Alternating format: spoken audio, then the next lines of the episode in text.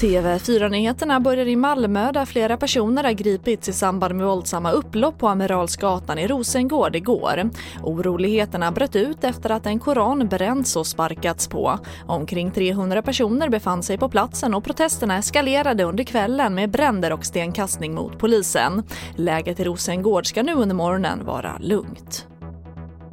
Och en man har skadats allvarligt vid en skjutning i Huvudsta i Solna under fredagskvällen. Polisen söker efter en eller flera gärningsmän men ingen är ännu gripen. Händelsen utreds som grov misshandel. Och dödssiffran stiger sedan orkanen Laura slagit till mot USA. Minst 15 människor har hittats omkomna. Och längs delstaten Louisianas kust är förödelsen stor och igår återvände många till sina hem igen efter att ha uppmanats att evakuera. President Trump väntas besöka regionen idag. Och sammanlagt har ovädret krävt 50 människoliv i Karibien och Mexikanska golfen.